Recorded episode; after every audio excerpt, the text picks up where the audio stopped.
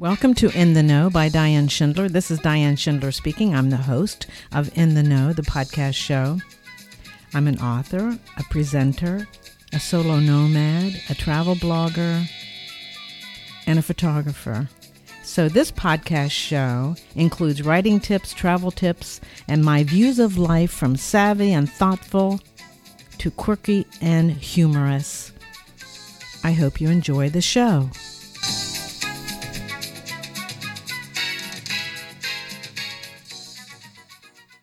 Welcome to In the Know. Today I'm interviewing once again Margaret Best. Let me tell you about her. She was born in New York, graduated high school in Germany, and colleges in Louisiana. She married in Illinois and moved back to then she moved back to Louisiana. She has two sons born in Texas and one daughter born in New Mexico and eight count them eight grandchildren. Now obviously you know she's lived in several states. Well, she's also lived in several countries.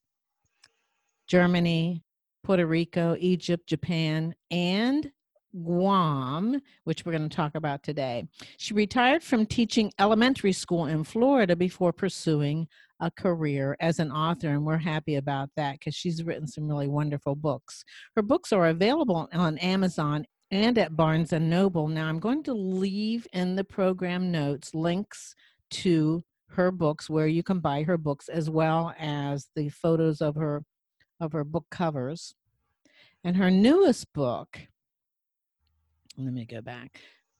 She has two memoirs, Unsung Hero and Dandelion Child, subtitled A Soldier's Daughter. Now, if you've been listening, if you subscribe to In the Know, then perhaps you have heard our first interview with Margaret. And we talked about Unsung Hero and Dandelion Child. Now, I will leave a link in the program notes so you can access that previous interview. Her newest book, which is what we're going to talk about today, it's in the genre of memoir slash travel. And the title is Guam with the subtitle Where America's Day Begins. This book will be available 2021. So, welcome, welcome, Margaret. It's good to see you again. Thank you. You know, before we started recording, we were talking about this horrendous pandemic. Yes. Now that we're shut down due to this virus, what have you been doing? I've been writing. I've been writing and writing and writing. Good for you. I you. love it. Yeah, good for you.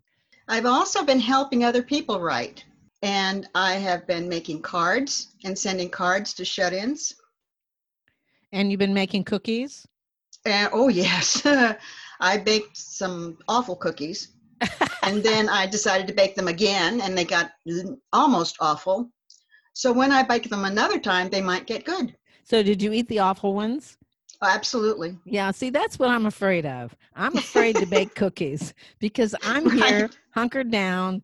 And when I get bored, I go right for the pantry or the refrigerator. Correct. So I have been holding back on baking. Now, tell me also, I know that you have been attending your uh, wannabe writers group, but you've been oh yes, that, you've been doing that via Zoom. Yes, we meet on Monday mornings uh, at uh, eight thirty in the morning, and we stop around twelve. And wow, we that's each fantastic. read what we wrote for that week. How many are in your group? Eighteen. Wow you know i just i just joined the three of us joined together in a in a writers group we're calling it the d3 d is in d is in mm-hmm. diane donna and daryl daryl's in north carolina donna is here she is the erotica writer mm-hmm. dr dr j here mm-hmm. in uh, Amelia Island, and I am here in Amelia Island, and we meet every two weeks on Zoom. It is incredible what we are doing. Is. Rather than so far, I mean, I'm in another's writers group. Uh, actually, it's a novel writing class where we write and then evaluate what we've written with an eye to certain elements and aspect of writing the novel. Mm-hmm. But in this smaller writers group, we are each taking a topic each week. So, for example, this past week, my topic was um, the character arc and the way in which to describe the emotional aspects of responding to progressive complications. Whew, it was it was intense and week i mean i oh my goodness it was really intense but it was great and then the week Mhm. before daryl did point of view and we talked all about point of view and then donna talks about writing sex scenes but i tell Mm. you it's really a great way to up your craft isn't it Right. I mean, it's really writing in Mhm. isolation, I think, is dangerous. When I work with groups, I ended up having to rewrite and rewrite and rewrite. But but you've been writing a lot, and I can tell from this list of questions that we're going to talk about today that you have been not only hunkered down, but you've been doing a lot of writing. Now, so tell me what you what specifically have you been writing?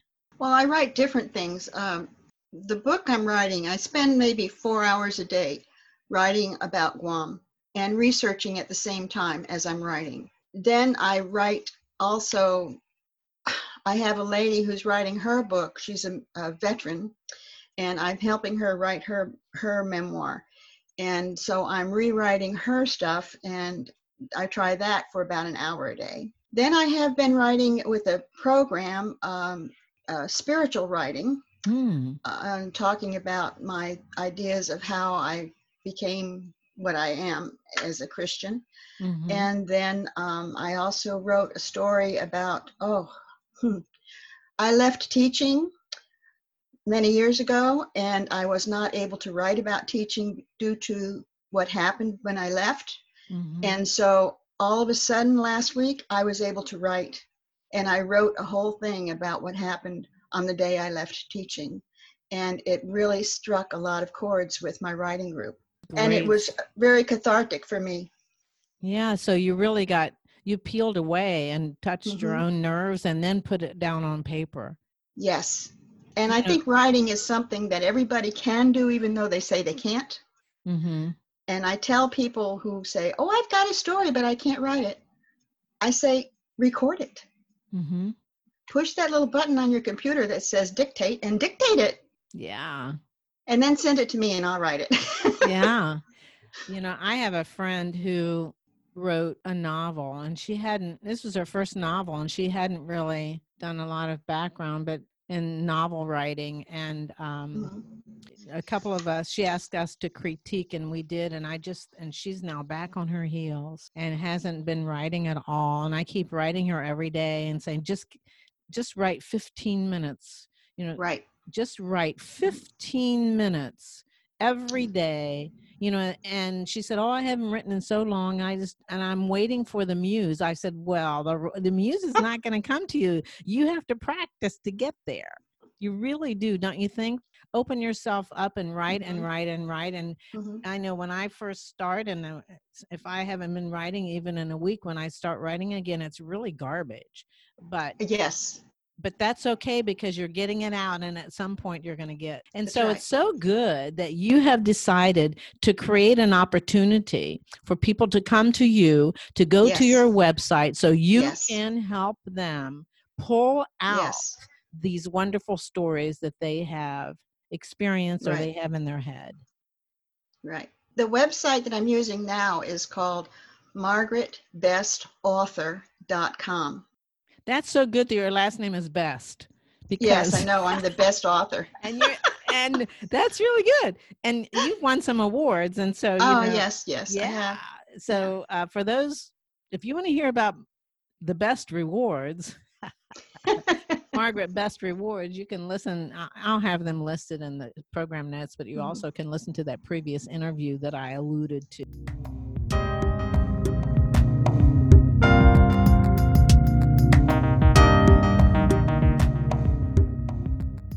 you're concentrating on your memoir and your travel book about guam and uh, the the title is where america's day begins it's a snapshot of the beauty and the culture and the history on an island that you call paradise yes. tell me about each chapter that you're developing The first chapter is just introduction as to how I got there and why I was there.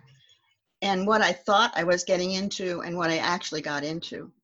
So, and that, that second chapter is about the land and it talks about volcanoes. When we were Mhm. there, a volcano erupted. There are no volcanoes on Guam, but there is a volcano in the ocean and it erupted, and, and we talked about that. We talk about earthquakes that happen all the time on Guam.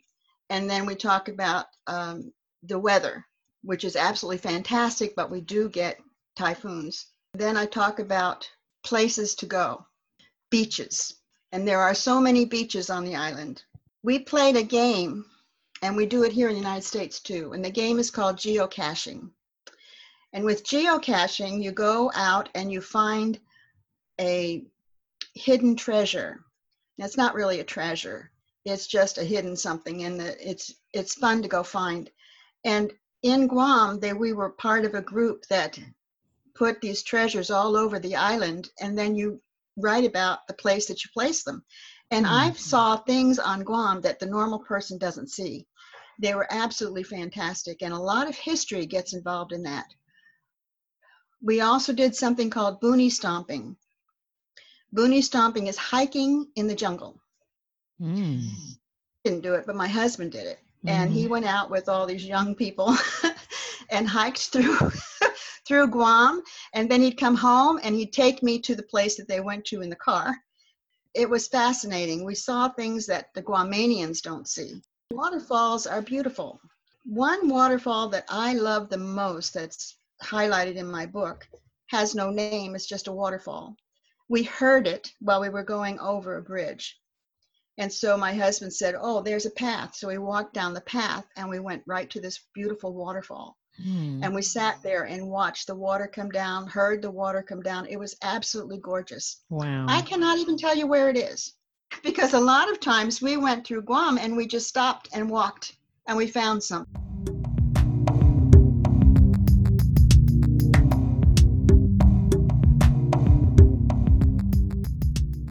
when you talk about Guam, when you talk about Guam now, and Mhm. when you talked about Guam before, you know, Mhm. you just exude excitement and Oh. I mean, Guam is is a little known island. Very little, not much goes on there, but it is very important to the world peace. We have a large military presence on Guam. It's closer to Asia than anything else, and we can get anywhere from there militarily. Mm-hmm. They have big Air Force base called Andersen Air Force Base. My brother-in-law was stationed there twice. We have big Navy on the other end of the island, which my brother was stationed there once. We have now the Marines are coming back, so they're coming back to uh, Guam. So we have a big contingency of availability in case North Korea or somebody else decides they want to do something or shouldn't. We Mhm. can respond. When so you know when you talk about Guam, you talk as if you're living on the island now. I feel like I am. Writing this book, I really feel like I am. I have so many friends you're over steeped in there. it all over again. And how long ago were you, did you leave Guam? Oh, long time ago. Uh, we were there, we moved there in 2007 and we Mhm. left in 2009. And I feel like it's yesterday.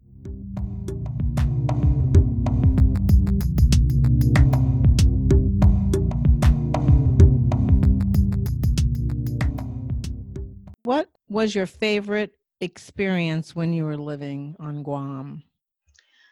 The one that I remember immediately is Cocos Island.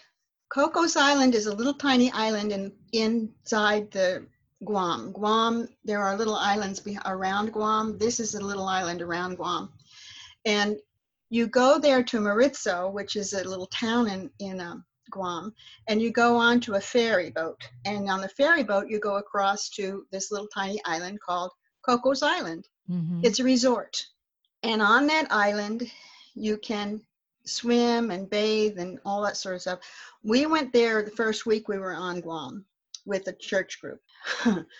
That's where I found out that you should wear shoes when you're swimming because 'Cause you don't know what you're going to step into. you're not going to know what you're going to step on Uh-huh. because of all the coral and the rocks. I walked in my feet. It was like I Mhm. was walking on glass. Ooh. It was on sand. It's Mhm. called star sand. And the star sand is something that I'd never heard of before. It is shaped like a star. It's little pieces of protozoa that live in the ocean. They get pulled up by the waves and then they get stuffed on the on the shore. Well, they die. When they Mhm. die, their exoskeleton or whatever it is becomes star sand. And there are only a few beaches in the world that have this star sand. And they happen to be on Guam. What color is it? It can be tan or brown or white. It depends. Mm-hmm. Sometimes it looks pink. I would think so. Yeah, I was thinking that. Mhm. And it was my first experience on a beach in Guam. So I know that every time I go out, I wear sneakers. Mhm. There's actually a book that is written by somebody that says swimming in sneakers. I have swim shoes, which I use when, when I'm swimming in Guam. This sounds so Guam. beautiful. It is. And the water is just absolutely clear. You can see all the way down to the bottom. And when I was on Cocos Island that time, I was my first time parasailing. I don't know why I did it. I did it. But it, Do you have photos of parasailing? yes, Wow, I'd like to see those sometime. I uh, was in the air looking down at the water, and this big, great, big fish, huge fish. I watched it as it went under the water. It was absolutely gorgeous. And you could see that because the water was so clear. The water was very clear. At that on that day, there was no wave or anything. I learned to snorkel there too, Hmm. because I'm not a swimmer. I actually learned to swim while I was in Guam, and I was 60 years old. We went snorkeling, and I went with my swimming teacher, and I went too close to a fish. The fish bit me, Wow. believe it or not. Beautiful, beautiful fish. It was a parrot fish and it bit my fingertip, and it felt like you when you have a, a um, fingernail clipper Uh-huh. and You you went miss mix and you hit your it felt that way. No big deal. Well then i got out and that night it started hurting. And i went to the doctor and it was infected. And he said you went too close to his nest. Oh boy.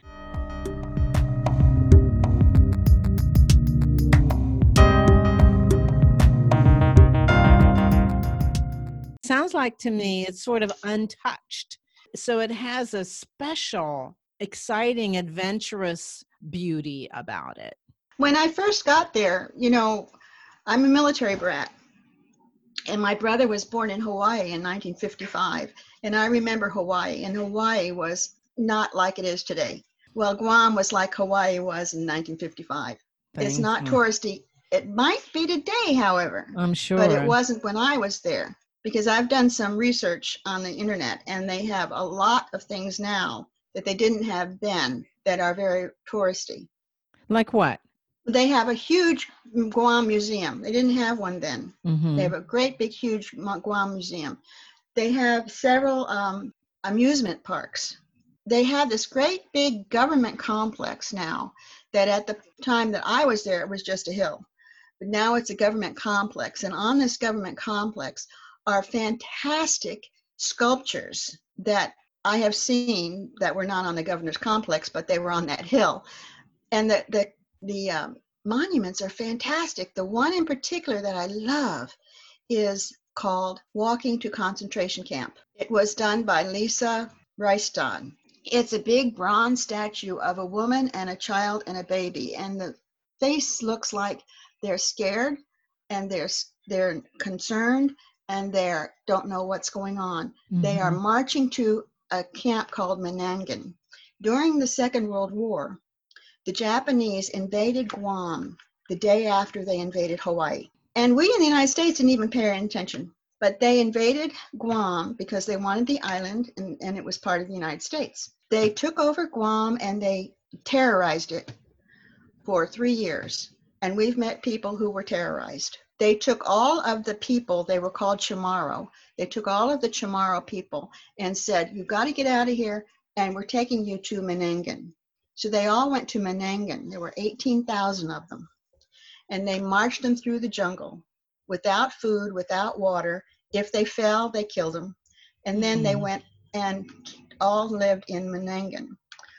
This statue that is in the governor's complex shows that fear on their faces as they Mhm. go. It's Mhm. an absolutely beautiful, beautiful monument that shows how the people felt in, on the fear of the complex. Yeah. And think about it, it's a concentration camp. yeah. We think only that the Germans had concentration camps. No, the Japanese did too. And they were ready to kill everybody. hmm They liked to behead people. So the history of Guam is fascinating, not just World War II, but also you see latte stones. Latte stones are ancient, they're 3,000 years ago. The original Guamanians came from uh, Philippines and places like that, and they landed in Guam and they set up their settlements in Guam. They built what's called latte stones. They're stone structures, and there's a big stone structure on the bottom, which is called a latte. Mhm. And then they put another stone on top of that called a talo. And from the from that latte and the talo, they put then coconut and pandama leaves that they wove together to make houses. And so the Mm. houses sit on top of these rocks, these, um, and they had a wonderful society doing with this. All kinds of people all over the island had little latte villages. And the Spanish came, Magellan came, and then the missionaries came, Mhm. and they got rid of most everything that they could of the Chamorro culture. And so the Chamorro people integrated into the Spanish culture, but they didn't leave the Chamorro. So they have now combined Chamorro with Spanish Mhm. and American. And it, it's just, it, it's just, the people are so fantastic. They're friendly. They care about you. They invite you to think. The first week we were there, we were invited to a fiesta. People are so friendly. It sounds like a beautiful culture. Do you think you're ever going to get back to Guam? No. Oh, rats. You answered no too quickly, Margaret. Well, traveling for me is not something I can do anymore. Right. It's too hard for me. Hmm I'm sorry to hear that. Yeah, me too. Yeah, I'm sure.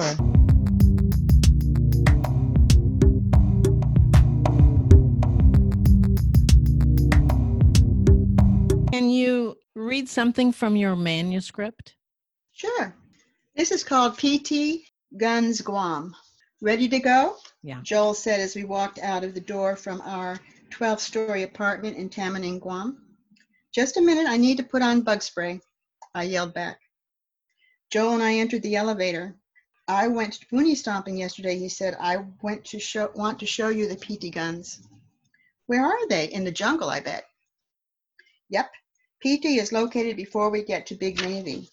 Joel drove our Toyota to Marine Corps Drive, made a turn on to Route 6 at the Veterans Cemetery, and then made an immediate left turn to Assumption Drive, where we stopped to look over the area toward Asan Park, where the Americans landed during the Second Battle of Guam in 1944. Remember, I hiked the exact route the soldiers took when they invaded Guam. It must have been horrendous, he said. Looking over the jungle behind us, I wondered how anyone could get through such jungle of, of bush.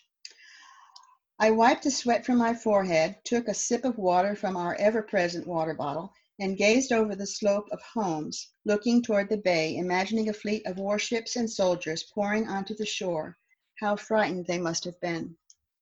Let's find the church, Joel said as he got into the car. The trailhead is behind the church. We parked in the lot at the Our Lady of Assumption Church. A sign posted just at the start of the back area jungle showed a black and white picture of soldiers walking into the jungle ready for battle.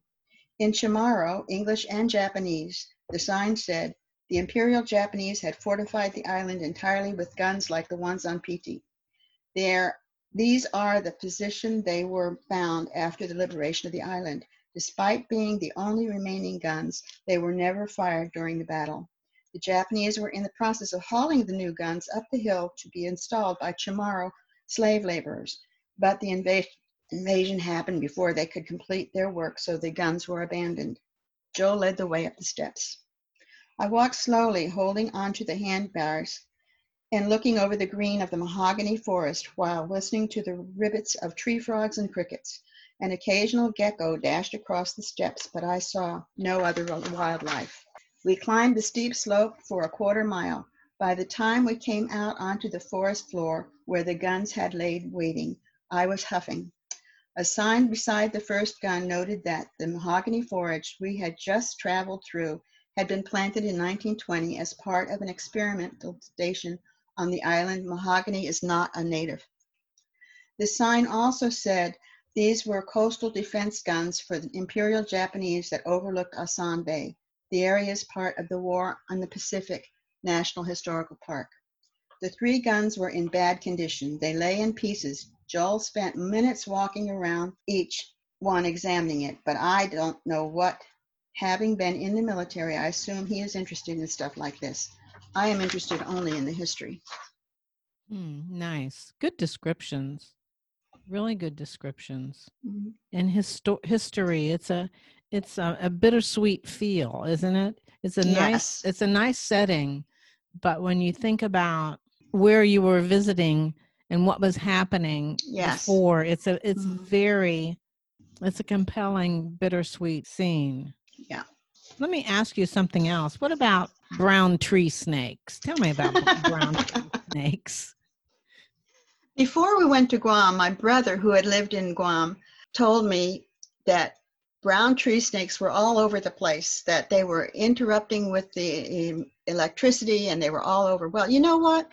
I saw three brown, brown tree snakes in three years. Oh, But I noticed every fence, especially those around the military bases, have these little boxes sitting on the fence. They're snake catchers. And the snake would go, they put a mouse in that catch, in that box. And I did write about it in the book. The snake then goes up for the mouse.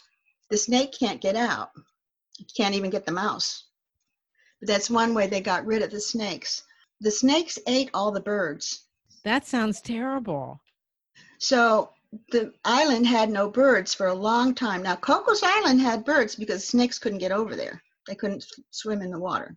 But now they have a, at Ritidian National Park, which is fantastic, they have a tree, brown tree snake research center, which we visited.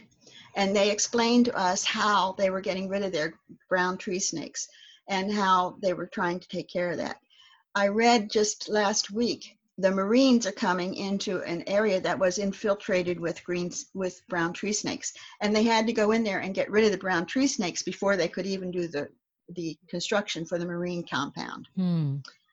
A friend of mine said when he was a little boy, he used to go out and find brown tree snakes, and uh, he would get paid for them. So the government was trying to get rid of them. They came over probably as hitchhiking on planes that came in from New Guinea, and they're not native. They came probably hitchhiking on that, and then they just had no natural enemies and they exploded. They are not particularly dangerous. They don't like people. so they're going to get away from us before we get away from them. good. That's not a good thing. Well, that means they're scared of us. Yeah. They come out at night. They don't come out during the day. They have fangs. They don't rattle.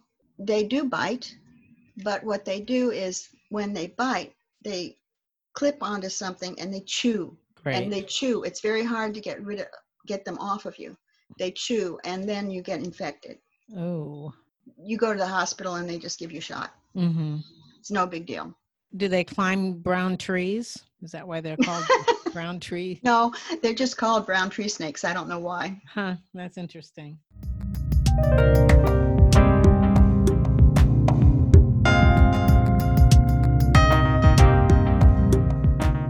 All right. Well, we've talked about your book. Listen to you read a scene from your book, and we appreciate that.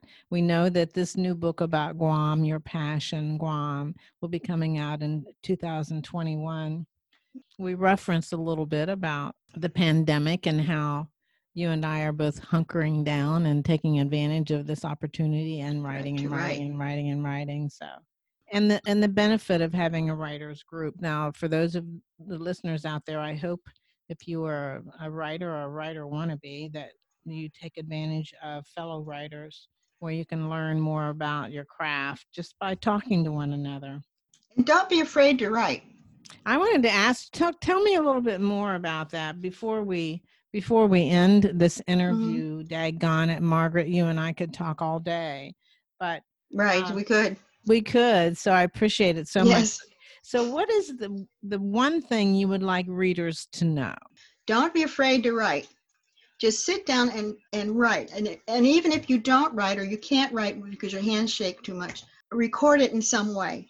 Use the iPad, use the use your cell phone, record it, and then it will it will write it for you.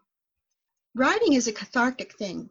Mhm. um, if something has happened to you, a divorce or a death, if you sit down and write about it, it will help you overcome it. Um, it helped me overcome many things. And I think that that's very important. Writing is an important skill. And you don't have to be afraid. You write, it's for you. When you talk to someone who's worried and wants to tell a story but says, "I don't know Mhm. how to write," Right. what do you tell them about editing themselves as they write? Do you comment on that? Mm.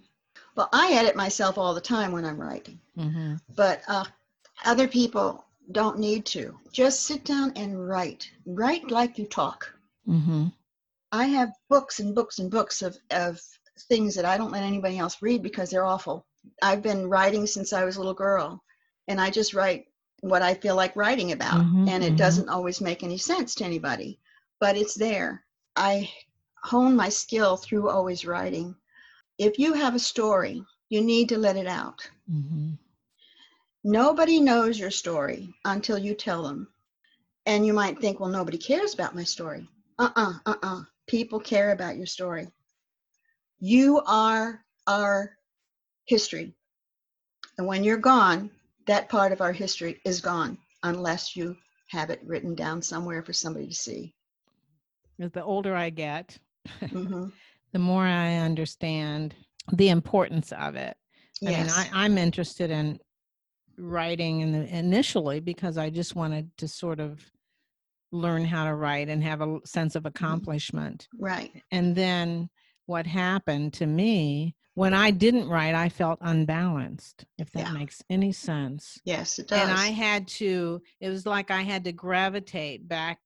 I had to get back in there to writing because I don't That's right. know. And I, I Mhm. don't know. it- it- And some of the thing, you know, when we write, even if it's not a memoir, hmm we still are telling something about ourselves because that's, That's right. what we're, that's where we get what, what we're writing about, even though Right. we, it's creative and it's not Yeah. necessarily about my life Mhm. it still gets inside of me and it comes Mhm. out of me good Right. bad or indifferent and when i don't do Mhm. it i am a little off center and i don't necessarily realize it until i think well i just i don't know i'm having trouble concentrating or something Yeah. and then i realize you know you just Yep. need to to write and then that's what i do it's hard to get back into it if Mhm. i've skipped a couple of weeks but as you Mhm. and i were chatting before we started Mm-hmm. recording it it's like for me it's like riding a bicycle and i think it's like that with everyone Mhm. that you you ride you ride your bicycle you ride your bicycle and then you put it away and then you pull it back out and you make it Mhm. stiff when you're riding that bicycle you may not have exactly the balance or the steering that you had before but soon it's a breeze again one caveat writing isn't a breeze but um Writing is hard work. it is for me i always hard say work. i always say it's excruciating and exhilarating Yes. if you can hold tho- those 2 Mhm. emotions at the same time Right. it's really challenging Mhm. and it gives me uh, my greatest joy And you write for yourself. You don't write for somebody else. You write for yourself. yeah and see that's a really important point many people worry about their audience when when they just need to write what they need to write Yeah. not worry about who's going to read it Right. um i mean at some point if you choose to work with M- Margaret, for example, and write your memoir at some point when you're finished and when it's edited and all that, that's when you take in consideration the audience. And the audience can just be yourself or your family, or it can be a broader, a broader group of people, Mhm. right? Right. Thank you so And when you sit down and say, well, nobody cares, somebody cares. Yeah. I don't care that nobody cares. I mean, if you said That's to me right. nobody cares, I don't care that nobody cares because Mhm. I'm writing my stuff. When you finished your first book, don't you think, Margaret, when I finished, well, I finished two books, but when I finished my first book, I just coasted. I was coasting for months at, at that accomplishment. And it didn't even matter to me, thank goodness, about the quality of the work. I mean, I just didn't, I wanted it to be uncringeworthy, if that makes any sense. When Yes. you- When, I write the book and you read it, Margaret, I just didn't want to cringe at the thought of your reading it. That was my Right. bar for Right. quality. Did you feel that way when you finished your first book? My first book, Unsung Hero, was about my father, and it Mhm. was cathartic. My brother and I worked on it together, and we, after Daddy died, we came out of it with more love for our father and more understanding of him. Then I won an award. Yes, tell us about that. I was shocked. I thought, how is this possible? And I won an award. And so then I wrote the second book, which I had been writing for 30 years. It was my own memoir, which was difficult to write, very difficult to write. And I finally did get it finished and I got it published and I won the award again. Ding, ding, ding. Best author. Ah, unbelievable. Now the. Guam book, I, I it should win an award, but whether it will or not is another thing. But it should because it's great. yeah, that's good. I love your sense of uh, sense of self as a Mhm. writer. I appreciate that so much. Uh, well, I thank you for spending time with me today, and I'm so glad you came back for the second interview. You talked about Guam during the first interview. It was very intriguing, and so I'm glad that even though you haven't finished the book, I'm glad you stopped to talk to us in the midst of the book that yes. can that's a little teaser for us i want you to promise me that you're going to come back after the book is published Oh, I would love to. that would be great Mhm. And maybe it'll win an award. that yeah maybe it'll win an award. Why why not? You're on a roll. Two books two awards? I mean come on. If i were near you i'd touch you and you you turn into gold. yes that's right. I want to touch you so i can get some of your get some of your skills and some of your abilities. All right well thank you so much. Okay. stay safe, stay healthy, keep writing, and I will talk to you soon. Thank you so much for listening to In the Know. If you would like to support the show, you can do so by subscribing and sharing it with your family and friends. You can like this episode, leave a comment, and even add a rating. Your support is very important to the success of In the Know. Thank you for listening and see you next time.